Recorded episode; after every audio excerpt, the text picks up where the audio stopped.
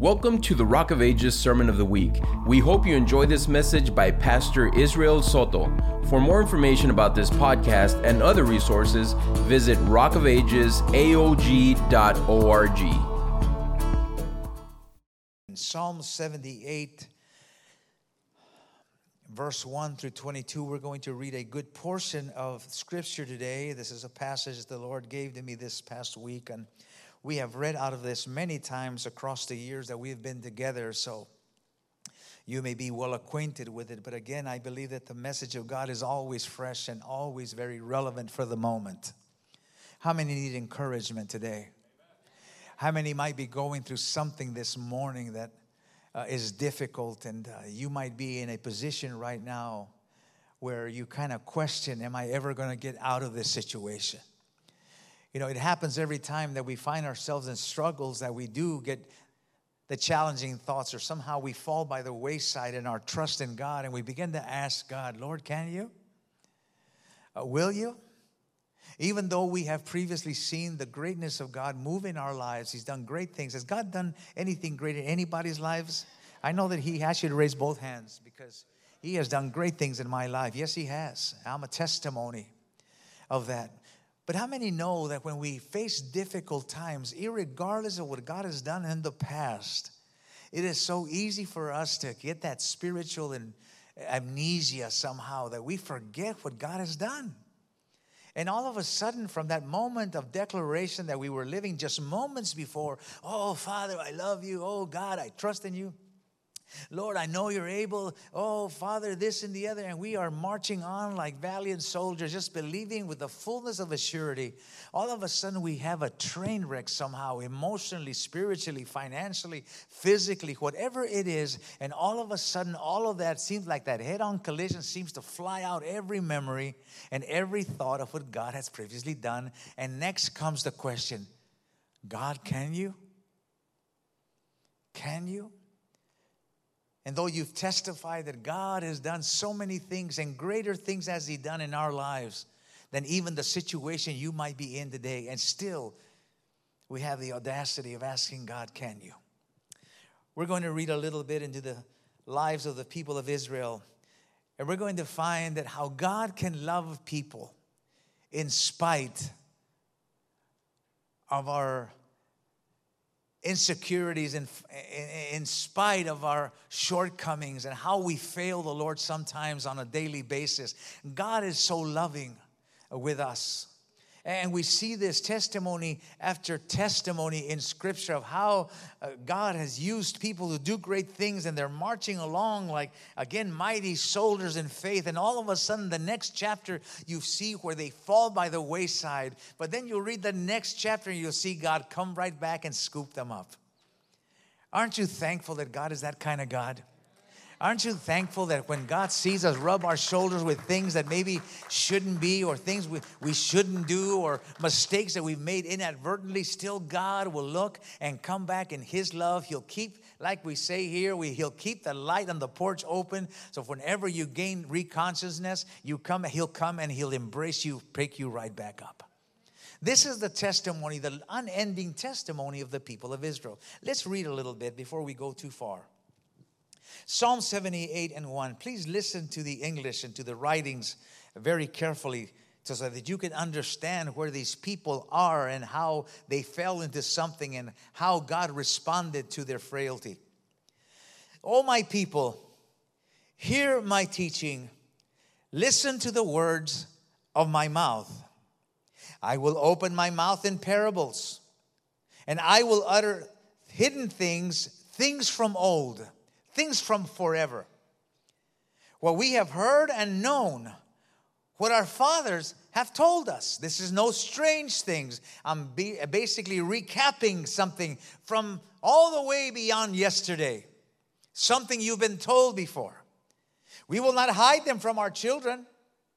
It's no secret to anybody. We will tell the next generation the praiseworthy deeds of the Lord, His power, and the wonders he has done. That's the whole secret. That's the whole topic of conversation. I'm going to talk to you and remind you of something you've been told over and over by your father. It wasn't even hidden by order to their children of how good and great and awesome God is. His decreed statutes for Jacob, for Israel, and his established law in Israel, which he commanded our forefathers to teach their children. It was a command to not keep that secrets of God to themselves, but to share it with their coming generation. So that the next generation would know them, even the children yet to be born. That is, from their generation to the other generation, and from their generation to the next and to the next generation. Then they would put their trust in God and would not forget his deeds, but would keep his commands. Now we have the purpose of this whole conversation. We have the Lord saying, I'm going to remind you of something you've already been told, something that's not new, because the Lord is the same yesterday, today, and forever. He was miraculous in power way in the olden days before old was even born. His parents were commanded to speak of those great things that God had already done all the way since the creation of the world. It was no secret for them to keep, but to share with their children, and their children were instructed to share with theirs and to share with theirs, and so on we go. And here we are now, 2,000 years after Christ, and we know about Jesus because the Lord's word is true. Someone told us about the Lord, amen? So somebody was listening to the commands of the Lord. Thank God for that. We are a product of obedience to God's word. Command these upon the generations to come. So the next generation would know them, and even the children yet to be born, and they would turn, tell their children. Then they would put their trust in God and would not forget his deeds, but would keep his commands. They would not be like their forefathers because there was a generation before, a stubborn and rebellious generation, whose hearts were not loyal to God, whose spirits were not faithful to Him. The, mean, the, the men of Ephraim, though armed with bows and turned back on the day of battle. They cowered at the face of adversity. People who were well equipped by God, people that were ready, armed, and skilled at the battles that, that they were going to face, still, when they faced adversity, here he brings memory that these men turned away, turned their backs to the battle. They shrank back.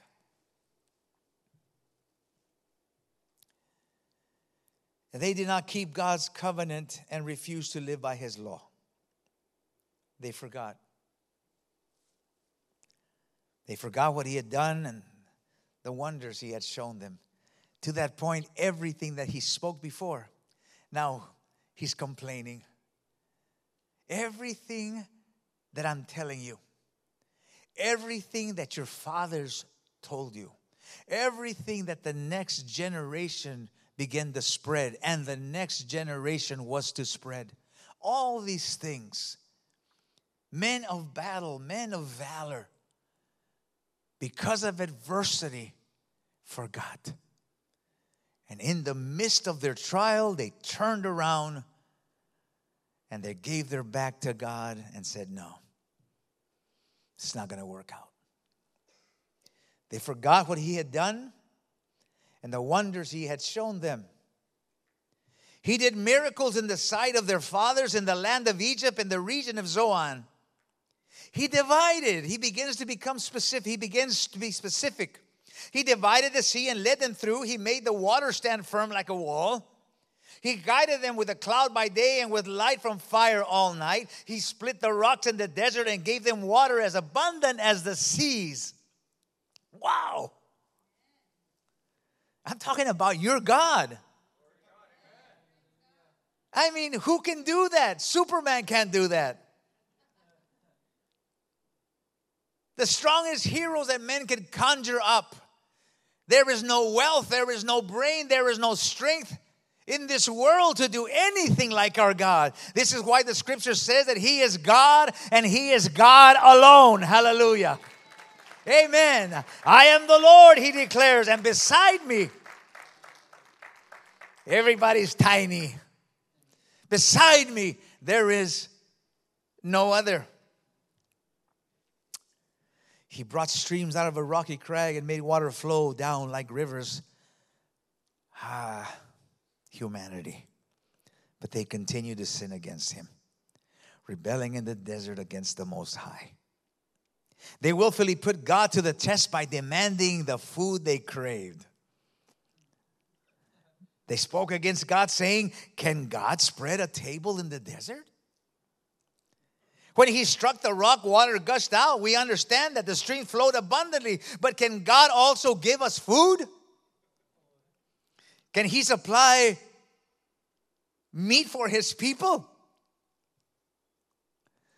A few verses down, the Bible says, the Lord was upset, and rightfully so.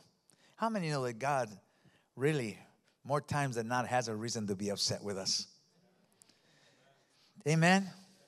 Yeah, when I think about my walk with the Lord, I kind of get embarrassed sometimes to address him because I figure that if he was like me, he'd be absolutely boiling. He's got every reason to be upset with us sometimes. Because we're just a stubborn people, aren't we not? Told us time and time again he has revealed himself all powerful mighty holy and everything that he is before us. We know about that. You just testified god has done great things in my life. Then what's our problem? But he was upset. Are people not fully trusting in the Lord. The title of my conversation this morning is simply God is able. I wish I had some dramatic, unerasable title for this message. But in the simplicity of these three words, if you believe what the Spirit of the Lord will tell you this morning in the simplicity of this devotional that I share with you, your life will change. Your attitude about living in this world and while you wait for His second appearing will change. But we are many times like that illustration I read to you years ago. Some of you may remember this about a man named Jack who was hiking along a stiff cliff one day. He was on a hike on this very high, steep mountain, and there was a a drop, a thousand foot drop to each side. And as he was walking along the way, he got careless and tripped and he rolled down the side and started going faster. He was surely on the way down a thousand feet to his death, but he saw a limb sticking out of the wall and he grabbed it and it stopped him from falling to his death. And he realized that the limb he had a hold of was thin and he's a big guy and he figured that this limb wouldn't hold him forever. So immediately he had to think what to do. He began to look up a little bit and examine how far he had how far he had fallen, and it was quite the way. And then to his horror, he looked down and there's still a thousand feet below him. So there was no hope for him, and the only other thing to do was to cry out for help. And so we see now Jack crying out, Help! Help! Is anybody out there? Help! Can anybody hear me? And for hours it seemed he yelled, like hanging on to that limb, tired as he was, holding on. And finally he just resolved in his heart. He said, It's no use for me. I'm going to let go and accept my destiny. Surely death awaits me in just a few seconds when I hit that ground. And just when he was going to let go, he heard a voice that said, Jack. Jack. Yes. Can you hear me? Yes, I can hear you, but where are you? Hello? Jack. Yes. Who is this? And where are you? He said, I am the Lord. I am everywhere. Oh, oh, Lord, Lord, Lord, Lord. Help me, please help me. If you'll get me down from this, I will stop sinning. I'll be a real good person and I'll serve you the rest of my life. Only get me out of this horrible predicament that I am in now. Easy, easy, Jack, on the promises. sound like me. Does it sound like you? Ah, oh, Lord, I'll do this and I'll go to church every day and I'll begin to tithe and I'll give offering and I'll help. And when, easy. Easy, easy. Let's get you off of there and then we'll talk business. He said, Jack, yes, sir. Listen carefully to what I'm going to tell you. Anything, anything, be clear. I'll do it. Just say it. He said, Let go. What? Let go. What? Let go of the branch, Jack. I am the Lord. There was a long moment of silence. Suspense was in the air. And all of a sudden, you hear yell, Jack. Is anybody else out there? Anybody else out there? Doesn't it sound like us sometimes? We profess that we're going to do and undo for God. We say we want to serve Him. We say we'll do anything He desires of us with our lives. But once the problem comes, we forget every promise we ever made.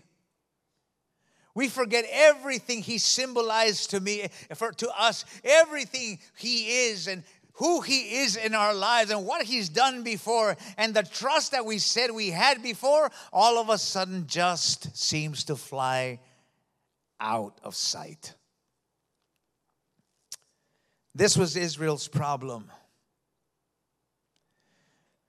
This is what we find in this passage we've just read. These people were called to follow the Lord out of Egypt by faith, and they started out joyfully believing Surely the intentions of the Lord was to take them to their own land in Canaan. However, if you know a little bit about their testimony, you'll know that every time these people came across a difficult time in their lives, they seemed to forget all that God had done for them previously.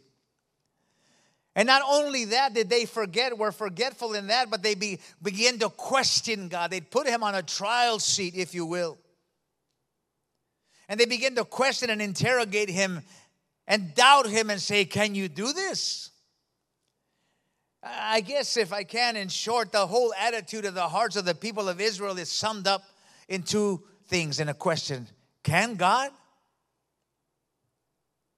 Can God? Sometimes Christians live their life that way, you know. Our whole lives are summed up on those two words Can God? Even though God has done great things for us, every time you come to a little stop, a, a, little bump in the road in your life, regardless of how grave or how easy it is, it always comes down to, Lord, sit on that chair. Can you? Can God? Now, I realize that this morning some of us may be going through some tough times. As I mentioned to you, my precious wife is feeling ill and we're going through a tough time in our home for the past three or four days. And uh, I've been a, a, the best nurse that I can to, to help her recover from this, but it's a difficult time to see her weak. And maybe somebody here this morning is going through something physical, maybe financial, emotional, yes, even spiritual. And because of this difficulty of the circumstance that you're in today, you find yourself like the people of Israel saying, can God? And I'm here to tell you this morning God can. God can. You might be asking deep in your heart. You may not be saying it to people, but at night when you pray, when you go to bed, you think of the situation more close to you because that's when everything seems to invade you, is in the middle of the night. You're too busy today to think about too many things, but once you go to bed, how many know what I'm talking about? That's when every problem comes to invade you. And maybe in the middle of the night, you are like these people saying, I wonder if God can do this for me, if He can get me out of this situation. I've come to tell you in the simplicity of this message this morning that the God that you serve is still the King of glory. That He is a God of the impossibles. What is impossible to us is possible for Him. I'm here to tell you that He is the same yesterday, today, and forever. And what He did for the people of Israel before us, He will do for His people today in the present. God is able. It encourages me this morning to preach to you this way again and I love to read these words for myself, but I pray that you would take truth in what the Holy Spirit would speak to your heart today, because if you do, it'll change, as I said before, the direction of your life. It'll transform your attitude from a losing attitude to a winning attitude. It'll make you from take you from a doubting soul to a trusting saint. And God is looking for people who will trust and believe Him. Let's compare ourselves just a little bit to these people, can we? And let's look at the conditions of the hearts of the people of Israel at that moment. Number one, they were faithless. They found themselves in a faithless position because this is what it proves. Anytime you question God about something within His power, something about His ability, His capabilities, all you're revealing is a certain doubt in God that He is able. Has anybody asked you after they've seen you do good things, ah, can you do it? You think you can do it? It's because they don't have the full confidence in you. They don't have the full confidence, and these people did not have full faith in God. So much that full faith, when you have doubts in God, when you have doubts in someone, not only will it cause you to shrink back in fear, but it'll even cause your mouth to respond accordingly to that faithlessness. You begin to speak against even. Psalm 78 and 19 says they spoke against God, saying, Can God spread a table in the desert? Yeah, when he struck the rock, water gushed out like the stream flowed abundantly. Look at the silliness of it. Yeah, sure, we saw him pull out water from a rock. I mean, everybody does that. No, we saw him out of that rock. We saw him turn bitter waters into sweet water we all drank. It was an endless ocean of nourishing and refreshing water, but come on, anybody can do that. Sure, they say. He struck the rock and water gushed out like streams that flowed abundantly. But can he also give us food? Can he supply meat for his people? Now, again, let me take you a little bit more to the knowledge of these people. Who were these people? These people were the people of God. These were a people called by his name. He called them Israel. You know what that means? It means sons or children of the, of the prince, of the king. These people were chosen, handpicked by God, a nation of the Prince of Peace himself. He willingly took ownership of them on his own. Remember, the Lord said it wasn't because you weren't more abundant, it wasn't because you were the best looking, it wasn't because you were the smartest, it wasn't because you were the most. It was because I loved you. This is why we are God's people. Not because of our own ability, but because God's love is so great that He engulfs us, even though in the midst of sin, Jesus gave His life for us in love. This is who these people were. He was a people who should have trusted God without reservation. He was a people who understood that God went out of his way to pull them out of their slavery. He spent time in the desert training a man by the name of Moses and how to lead them, gave him directions how to lead them to that land of promise, Canaan. Here was a God who used both the elements and the creatures of this world to participate in his plan to subdue the hand of the strongest power of the earth of that day, which was the law and the government of Pharaoh. These people weren't just any people. But yet, in the midst of all that, they were oblivious, absolutely mindless at that moment of whom they were and who God was. Isn't that like us sometimes? Maybe these people might resemble some of us in this place and this morning, some of you at home, possibly. See, the fact is that, like them, we too were a people who were enslaved. We too are a people that couldn't offer God anything of value that He might consider us worthy of saving. He too took time to orchestrate a man, a woman, a worship leader, a Sunday school teacher, a grandma, a mother, a brother, and train them on how to speak to you so that the Holy Spirit would come and pierce your heart and sway your heart to Jesus. How many remember when you were saved? Let me see a show of hands. You remember when you were saved? Maybe you don't remember. Some of us, like me, the exact date, but the hour. Some people say, yeah, September at 6 o'clock, uh, 1972. I got, you know, that's awesome. I, I, I'm dyslexic, so I don't remember numbers very well. But I do remember I was saved and I remember where I was. I may not remember the hour or the day, but I do remember I was there. And I remember. Now, how many remember who spoke to you about Jesus when you got saved? Not all of us, maybe, right? I do. But those of you who do, let me tell you something. Those of you who do, and even those of you who don't remember who it was that spoke life into you, did you know the Lord took time to prepare that person to speak to your heart? Think about that for a second. How special are you? that God would invade somebody else's life to say, Listen, I'm going to prepare you because you see that lost critter over there?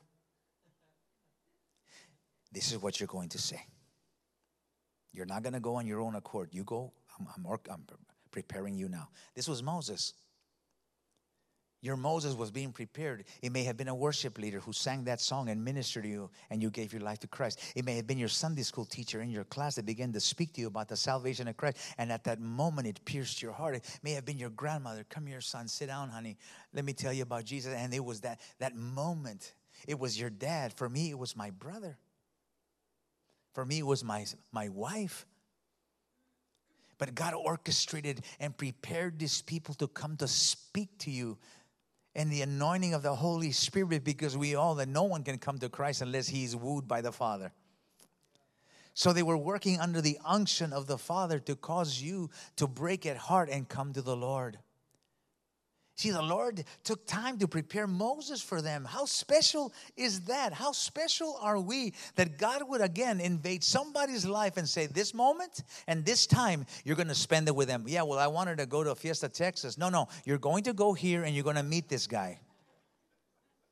Well, I'm not going to go to church. No, you're going to church and you're going to lead worship, and this guy is going to listen and he's going to get saved. No, no, I'm going to go ahead and give my class, my Sunday school class to sister because I'm really tired. No, no, you're going to teach Sunday school and you're going to speak about this, and your student is going to listen and they're going to receive Christ. I have prepared you for this moment.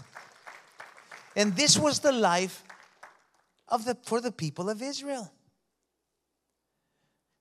God orchestrated this man for them. How special that I'm trying to get to is how special. Don't you think that someone who is so valued should trust in the one who did all the work?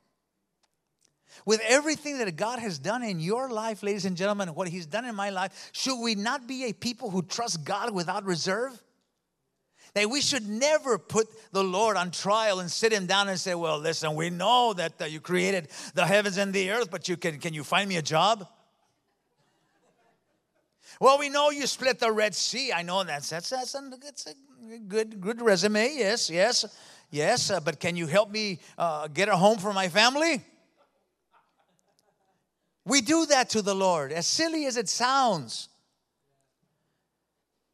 We should never question God. And as normal people, he understands we are nothing else but grains of sand. In our frailties, he understands us. But I, am telling you, blatantly, just simply question God because we seem to forget everything he's done. I'm here to tell you, God can. God is able. God wants us not to be faithless. He wants us to be faith filled. He wants us to be fully confident that He had brought us out all this way, not to drop us here, but to take us all the way. Hallelujah. So they were faithless. Secondly, ladies and gentlemen, the second disease they suffered of was they were forgetful. It's a funny thing. I've never been 65 before. But maybe some of you old folks. Ah, not that many old folks. I'm probably one of the oldest here already. I remember coming to Rock of Ages years ago. I was one of the kids, and I was the pastor. Now I'm the one that's crawling around the sanctuary with the rest of the older people.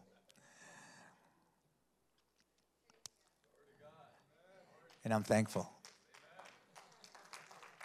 But I found out that in my age, maybe some of you have too, man, I forget things. I promise you, I could have my keys in my hand and be looking for them. I could be sitting in my truck and wondering who took my truck when I parked in my driveway. Some of you young people are laughing, just wait. All those older people are saying, just wait. Amen. I was driving home years ago when I was 19 years old, 18 years old, I was living in Houston with my brother, and we were working and so far deep in the city that when we drove to work, we left at five, and we came home. When we left the work time, we get home about nine o'clock at night because the city, the drive was everything is far in Houston. We were doing some work up there, and we happened to leave just to finish this contract that we had. We happened to leave at like at 12 o'clock at night. So I knew we'd be home by 2, 3 in the morning. And by 12.30 at night, my brother was driving. He's older than I. He was like, And I looked at him and said, Wake up, man. I was 19. I was ready to go to California if you wanted to go. And he turned around and he says, You're going to remember, man. This will be you one day. Well, ladies and gentlemen, I can't drive to San Antonio at 4 o'clock in the afternoon without wanting to stop at the rest area and take a nap. But as we get older, our, our strength, and we forget things. And that's what these people were. They were forgetful. Again, we go back to the same scripture in verse 2, chapter 78 of the Psalms, and we'll, I'll just paraphrase for you for the sake of time.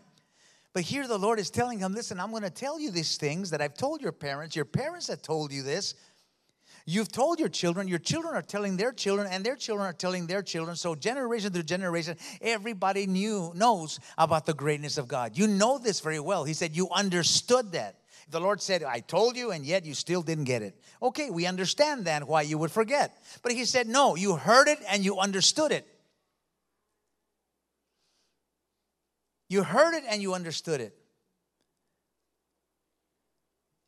But at this moment, everything they even they understood, they seem to forget.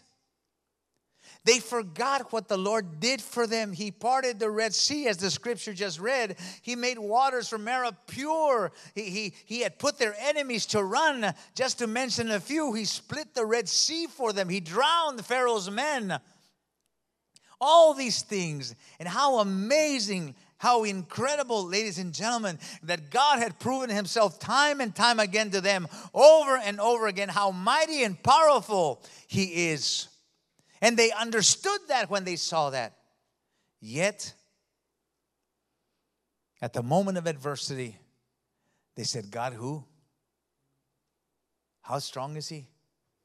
How able is he?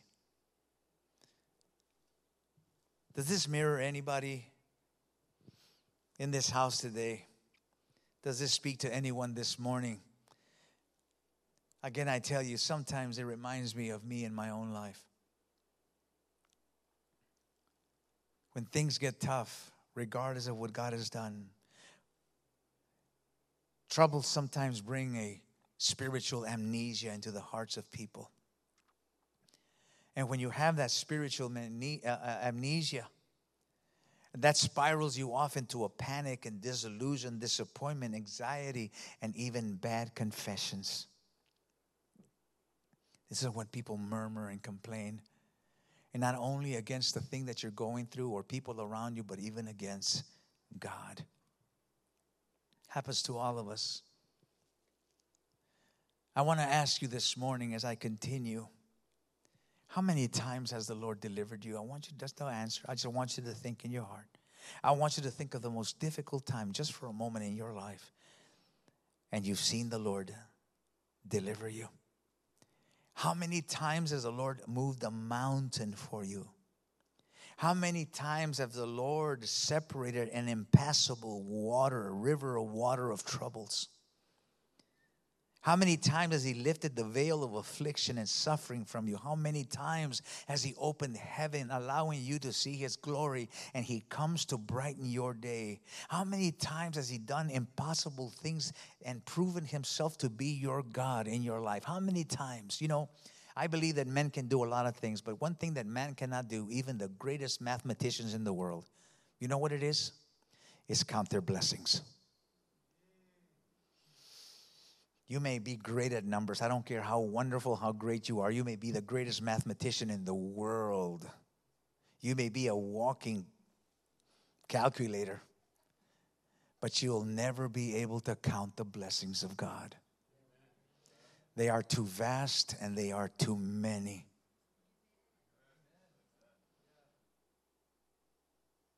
But we forget His goodness at times we forget. These people were forgetful. And because of that, it caused them to offend the heart of God by saying, Can you? We've seen you do some things, but listen, let's see you get out of this. Remember, the scripture said they begin to demand things they craved. Well, do it. This is where you have the foolishness of people in this world. Well, where was God during this time? As if God was at your beacon call like your sugar daddy. You understand that. It's fact. Like if he was your puppet. Where was he? Just trying to find something to blame God with. I'll tell you where God was. God was with those who trusted him.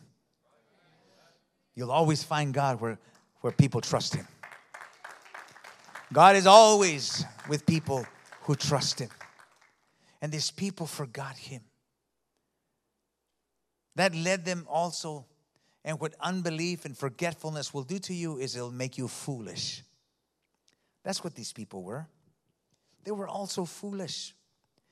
Pastor, how can we say that they are foolish? In the audacity that they had to simply question God as if He couldn't do it the audacity to ask, Can you?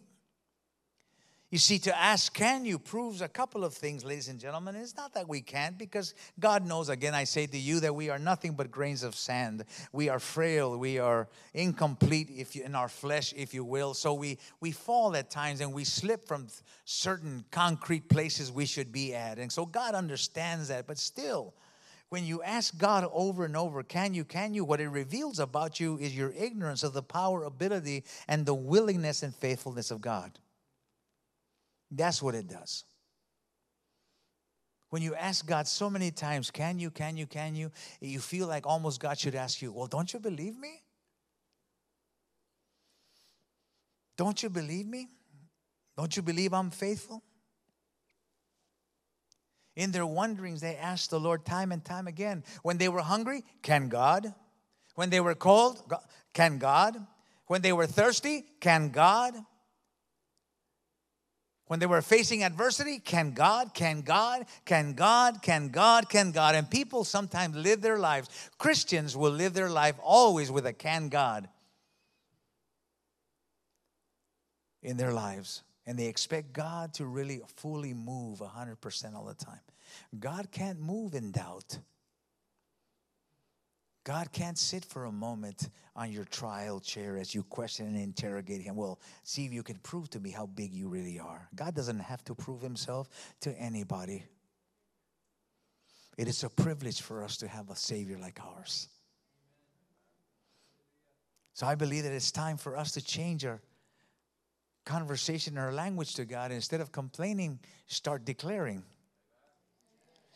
Not questioning can God, but saying God can. There's a difference, ladies and gentlemen. I said to you about Paul, Paul teaches us not to be whiners, but to learn how to live as winners. Amen? I think that's what we need to do. I believe that God is looking for a church that trusts in Him to walk around like winners to walk around in the authority that we know that we have because we possess Him, not an authority we have for us, in us, by us, but an authority that we walk with because He shadows us in His power. We are a promised people. We too were hand chosen by the Lord. We must try always not to resemble these people in that particular attitude to ask in foolishness to God all the time over concerning any business. Lord, do you have the power to do this? You know, I'm grateful, and this is no boast at all, but I can only be factual from this pulpit as the Lord allows me this morning. But I go back to the old, it's almost monotonous now and cliche for me to tell you about the situation I went through just four years ago. Which, by the way, may I just simply plug in that I went for my blood test this past uh, Friday. And it's still all green.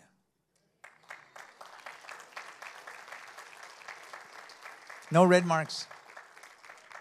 I worry. And there's sometimes like, I hope God. Right? But they took my blood, and yesterday morning, Saturday morning, I got my results. And I said, Lord, let your will be done.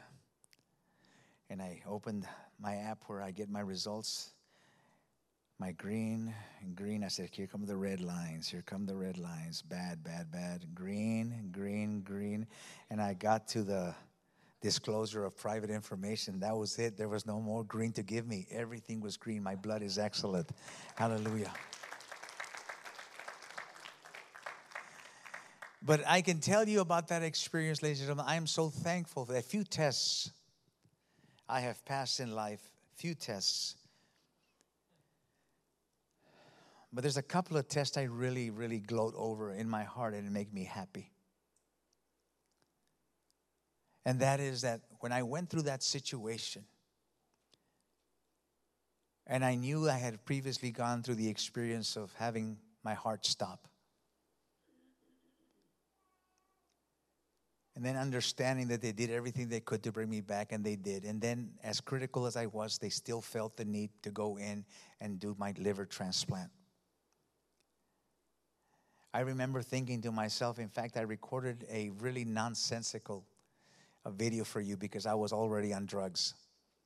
And I know I said silly things. I, I don't even like to watch it, I'm embarrassed. But I was trying to convey to you of how confident I was. And I said in my heart, I said, You know, Lord, I'm 62 years old at this time. And I have lived a good life. Simply because of your grace and your mercy. Have I done good things all my life? No, absolutely not. That's not what I'm saying, but I'm still here. I said, I'm going in. They had just asked me, Are you ready to go in, Mr. Soto? I said, Absolutely, let's go. Without hesitation, like, wait, let me tell you something. And I went in with this confidence, knowing, as I told on video, and I said to myself time and time again if I do not come out of this operating room, because many by the hundreds do not, I'm good with the Lord. I'm good with my Savior. And I never said one time, Lord, you think you can make my liver well again? Few tests I've ever passed. Ask my teachers in school. I was really bad in high school and college. But that one test, I can stand here boldly and not lie to you in the presence of the Lord. And I know that my teacher in heaven says, Yeah, he passed it. There wasn't a red mark because of my confidence in him saying, Lord, can you? During the most detrimental time of my life. I said, Lord, even if you don't, I'm still good with you. Take me home. Ladies and gentlemen, I have family, I have children, I have grandchildren, I have you, I have a ministry, I have sons in law, I have a lot of things just like you. I have a lot of reasons to live for. But God wants us to take go off into a place where we can fully trust Him that even if we don't get those things or have those things, He is still worthy of His praise. That still He is all God and all able. That what is happening should one day, and one day I will stop breathing upon the face of this earth via whatever circumstance God allows in my life to leave you. But that will not change the fact that He is God and all able because even the passing of my life into eternity was Him getting His way. You understand that? That even if I drop here today and God takes me off to eternity, don't complain because God just got His way. God just, oh, He died. Oh, I wonder what killed Him. Nothing. God, in my life, I don't know about yours, in my life, God gets his way. And we have to live with that kind of confidence that if I don't make it home, I'm missing my wife even as I'm standing up here today preaching to you. I'm wondering how she's doing. She has to eat pretty soon. But even if I don't make it home, to see her again, if I don't see my grandchildren again, if I don't preach another sermon behind this pulpit, don't cry for me. God got his way in my life. Hallelujah. He wants us to get to that faith that regardless of how troubling the situation we may be in, you never put God on the trial seat. Can you, God?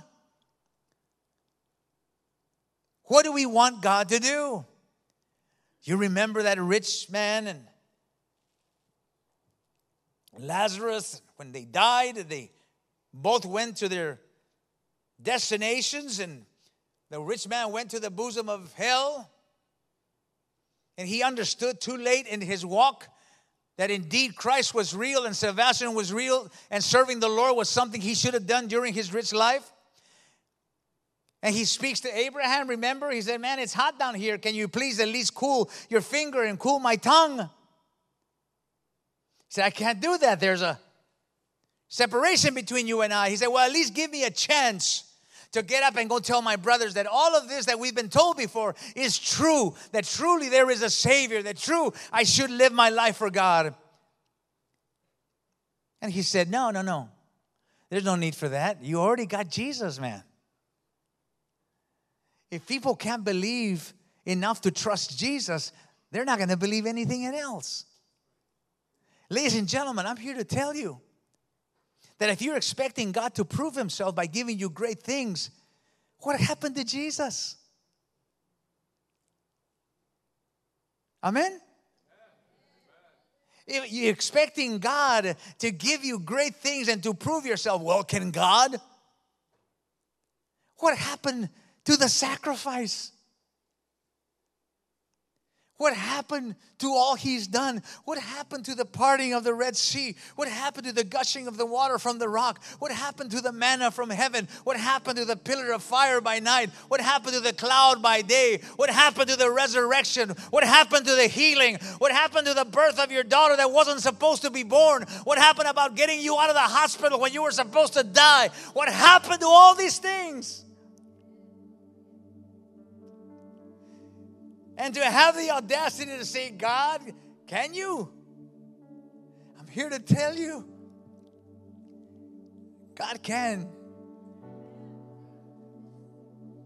God can. He's unchanging.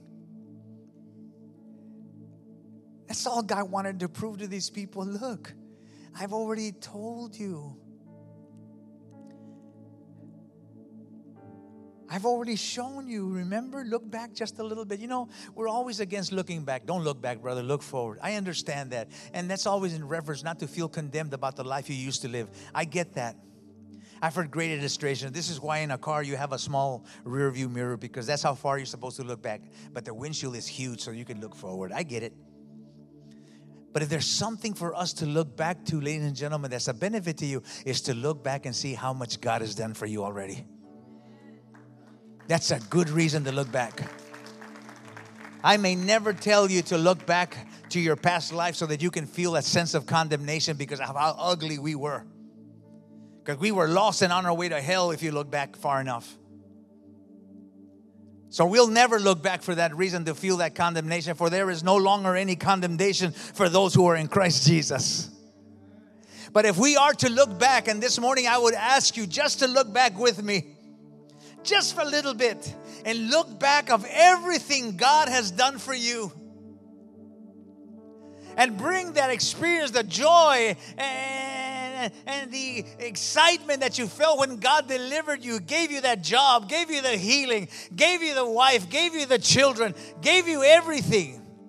That same joy you feel, bring it up to today because that God that did it yesterday is right here at this moment today.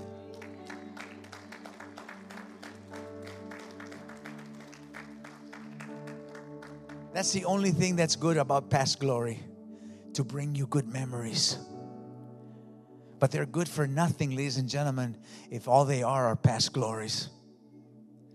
And all you live today in is a can God experience right now.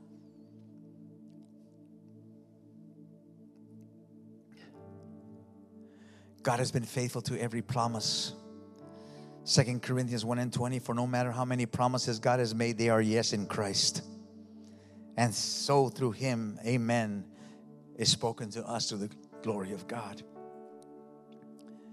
There are scriptures galore in the scripture that remind us of this truth. Romans 4 and 21, and being fully assured what God has promised, he was also able to perform. Hebrews 6 and 18, so that by two unchangeable things, unchangeable things, two unchangeable things in which it is impossible, one, for God to lie. We who have taken refuge would have strong. Listen, this is the reason why God doesn't lie to us. This is one of the reasons He gives us in Scripture why He does not lie to us. For those of us who take refuge in Him would have a strong sense of encouragement to take hold of hope set before us.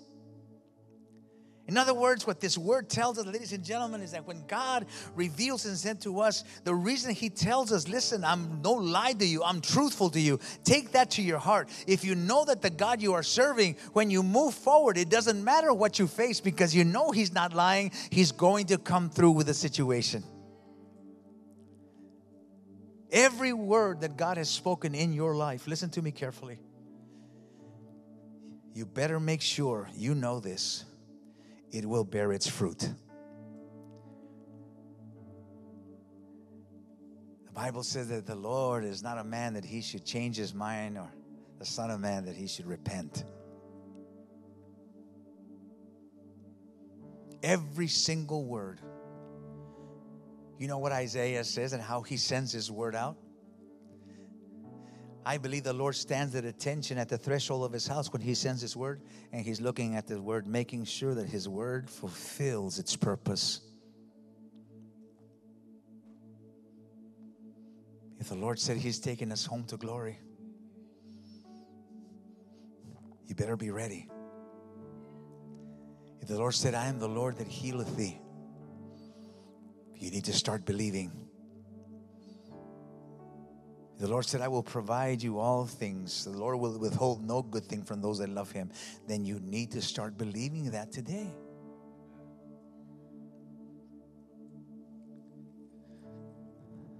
Stop living the life of a victim and start walking like the victor that you are.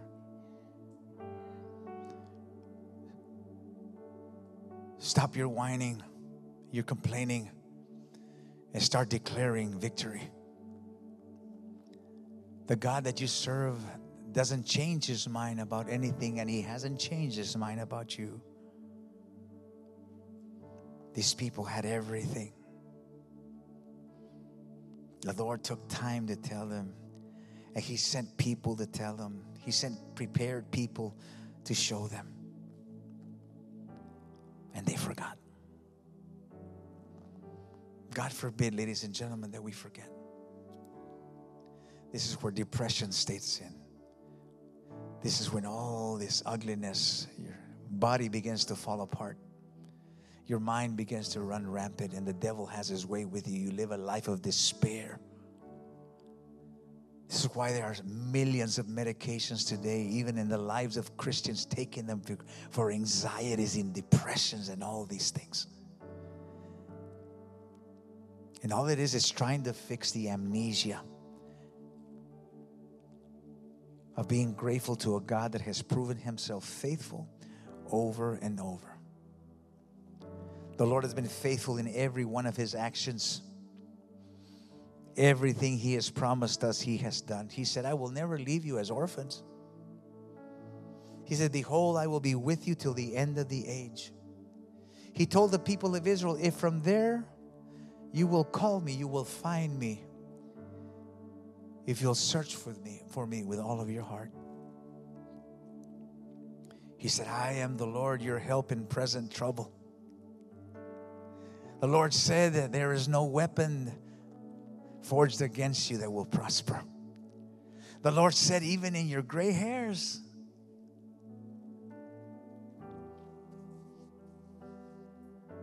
I will sustain you with my right hand. You don't have to worry about the arrow that flies by day or night. You don't have to worry about the scorching of the sun. You don't have to worry about hunger or having no nothing to quench your thirst.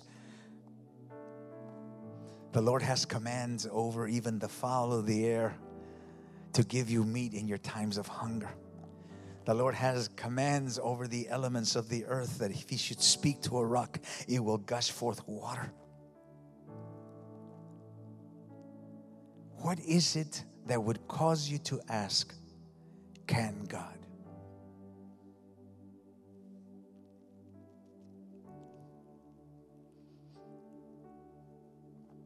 In this house, we will declare, God can. Would you stand to your feet with me?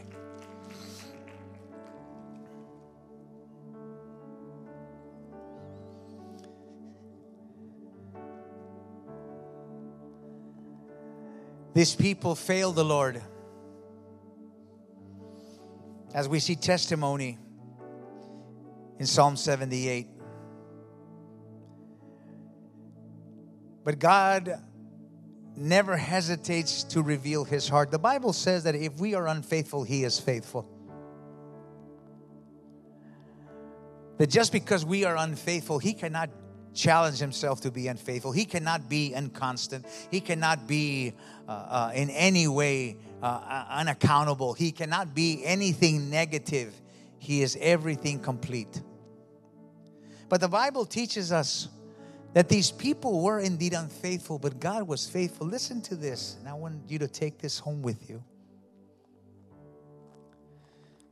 Verse 37 of Psalms 30, 78 says, Their hearts were not loyal to Him, they were not faithful to His covenant. Mm. Yet, everybody say, yet. You know, I love that word when we're speaking about the Lord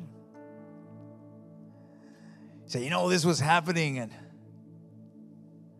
and this, but yet, and when you're talking about God and you mention yet, you know God's about to step in with something. I loved it this morning. I had to read it out of the Spanish version. It, said, sin embargo. ¿Eh? Eran infieles hacia Dios. Sin embargo. Uh oh. Oh, somebody with authority just walked in. La gente era infiel, no tenía confianza en el Señor, pero sin embargo, a través de ello, más allá, aunque faltamos, aunque fueron cortos en su esperanza y su fe en Dios, sin embargo, dice, como que entra el Señor. What's going on here? Oh, this is what's happening. You know, it's all been a mess. Uh, uh, yet, I love that. That's the kind of God that I serve. He's a yet God. oh, Lord, help me. I'm going through this situation and, and they're telling me this yet. Uh, I know, but there's no possible way. I mean, they're cutting hours, and you know, the doctor said this, and, and this is, and yet, yet he was merciful. He forgave their iniquities and did not destroy them. Time after time, he restrained his anger. Didn't say he didn't get upset.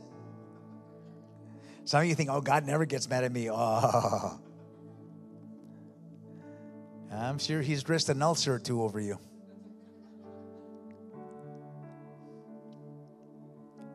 Time after time, he restrained his anger and did not stir up his full wrath. He may have shown you just a little bit of a heated moment, but you don't know.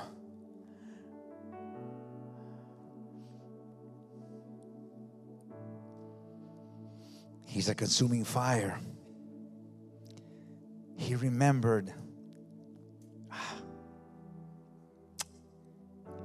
that they were but flesh, a passing breeze that does not return.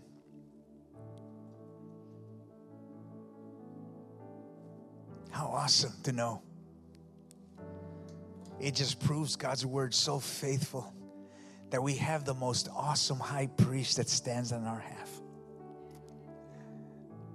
He's able to have compassion in us because he knows that we fail. It's okay if you're here today and you know that this past week was a trouble for you. Sometimes we rub shoulders with things that we shouldn't. We think things we shouldn't. We may have said something that slipped out that we shouldn't, but quickly the conviction of the Holy Spirit comes to repent. God knows how frail we are. And He refrains Himself from showing the anger He hates in sin. And He chooses to reveal how great His love for you. These people fail the Lord time and time again. But in His goodness, the Bible says that He opened the fountains of heaven and blessed them. He commanded the fowls of the air. He commanded bread from heaven. He commanded water from the rock. He did so many things to provide for them. And even to this very day today, although half of the world disagrees, we bless the people of Israel. Because they still regardless of their inconsistency, we know that they've messed up big time. But they are still the apple of God's eye.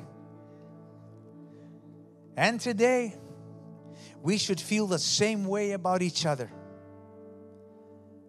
That when we mess up, nobody gave you the gavel and sat you in the judge's seat because the person that we have failed or the person that has indeed messed up is still the apple of his eye. And it's up to him how to deal with us. And if he deals with us the way he's dealt with people in the past, while people say, yeah, but you, you can say, yeah, but yet, Now, that's not an excuse and a license to sin. Don't anybody walk out of here and start living like the devil. But whenever situations come that cause you to stifle, and the world may come crashing against you, while they say no, you're no, you'll say, oh, he said yet. Ladies and gentlemen, this morning, if you take anything with you, I'm done. God can. God is able. God is able.